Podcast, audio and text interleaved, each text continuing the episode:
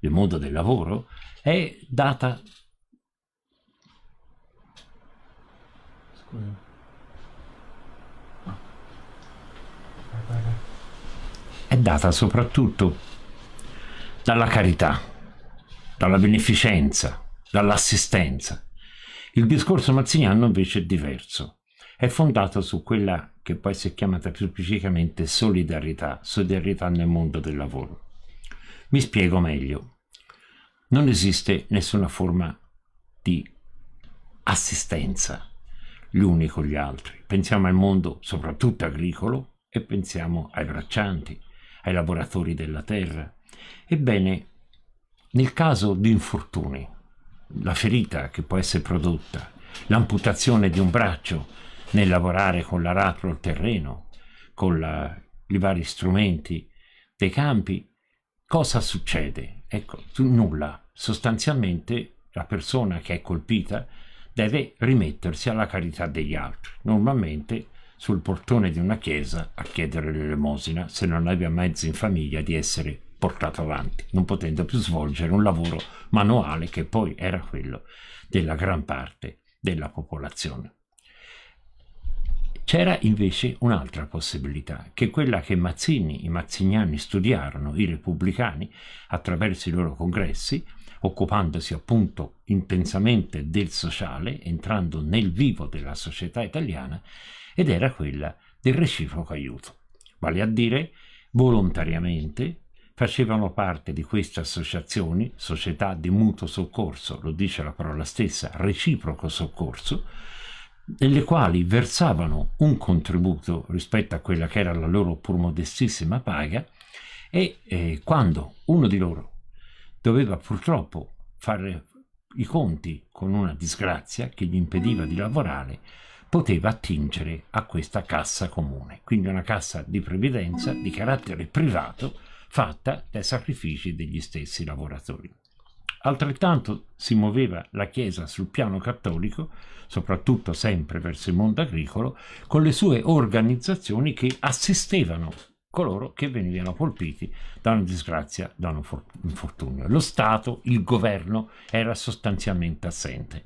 Questo si protrae praticamente fino alla fine dell'Ottocento, l'ultima decada del Novecento, quando entra in scena un altro aspetto che è da noi tardivo rispetto ai paesi scandinavi, rispetto all'Inghilterra, soprattutto all'Inghilterra che aveva anticipato tutti, e cioè la rivoluzione industriale, il progresso industriale, gli operai, la fabbrica e quindi si crea un contesto diverso da quello che è la pura campagna.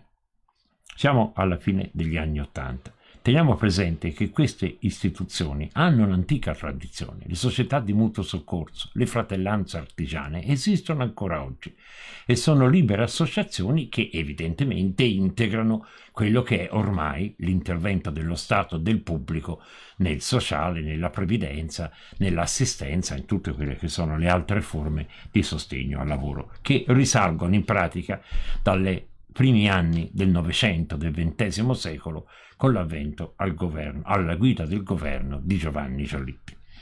Bene, il momento chiave è proprio quello degli anni, fine anni Ottanta, perché? Perché avanza una cosa nuova che è il movimento socialista, il Partito Socialista. Il Partito Socialista porta una variante rispetto a Mazzini e Mazzinianesimo, che è anche un limite del mazzinianesimo, cioè Mazzini aveva la religione del dovere, per cui era contrario e ostile alla lotta di classe portata avanti da Marx, il suo rivale ideologico se vogliamo. Per cui nel mondo della fabbrica l'operaio si coalizza ed è pronto a combattere contro il datore di lavoro, l'imprenditore, per lo sfruttamento che ha della sua persona, ricorrendo a tutti i mezzi, perfino lo sciopero, che fu, come sapete, illegittimo, illegale, fino alla svolta liberale di Giolitti nei primi anni del Novecento e gli scioperanti venivano addirittura arrestati o potevano, essere, o potevano perdere il posto di lavoro a vantaggio dei cromini. Quindi il discorso si sposta. Quello che era una semplice solidarietà diventa una rivendicazione.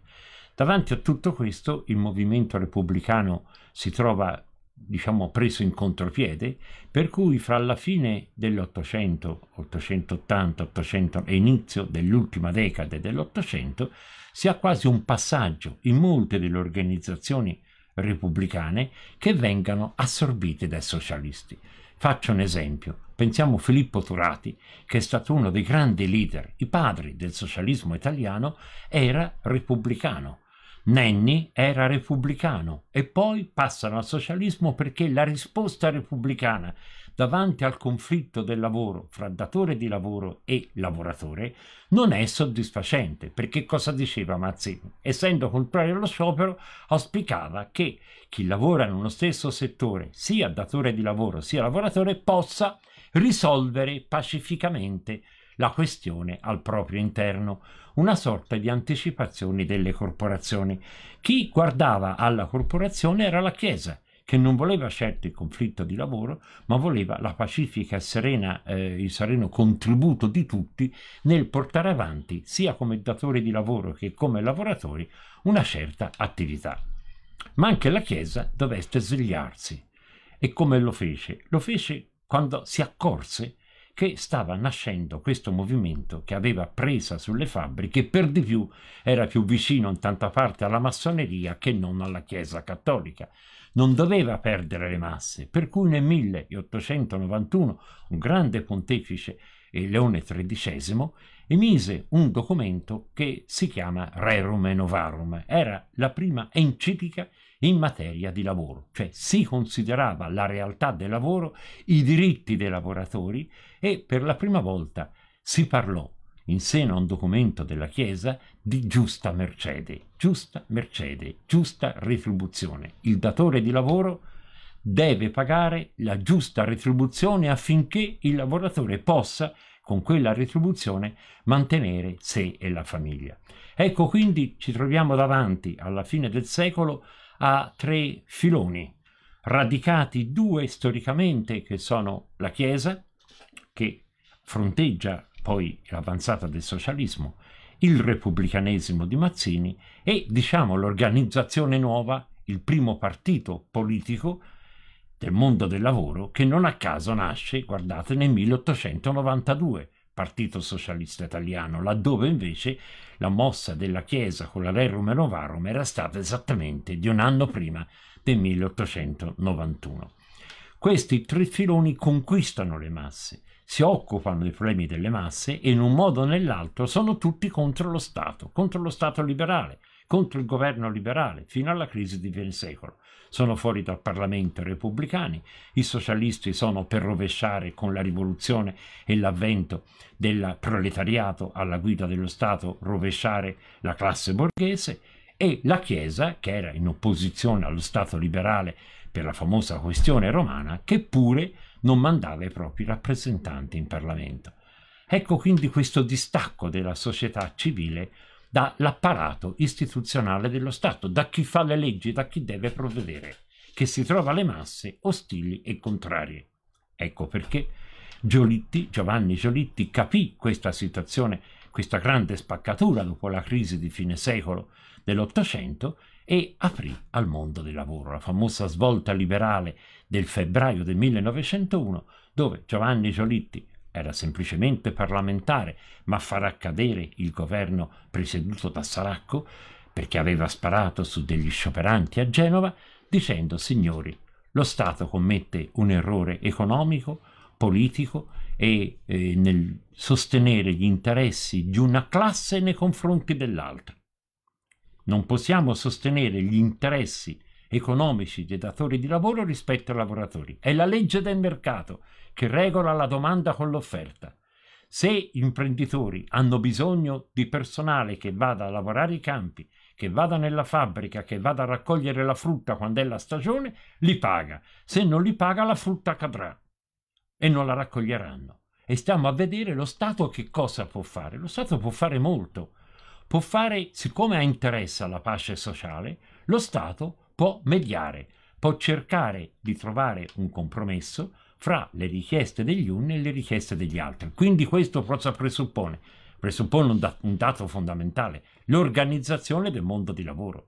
Come c'era quella dei datori di lavoro ci sarà quella dei lavoratori, che saranno rappresentati dai sindacati. Non è un caso che la CGL nasce nel 1906.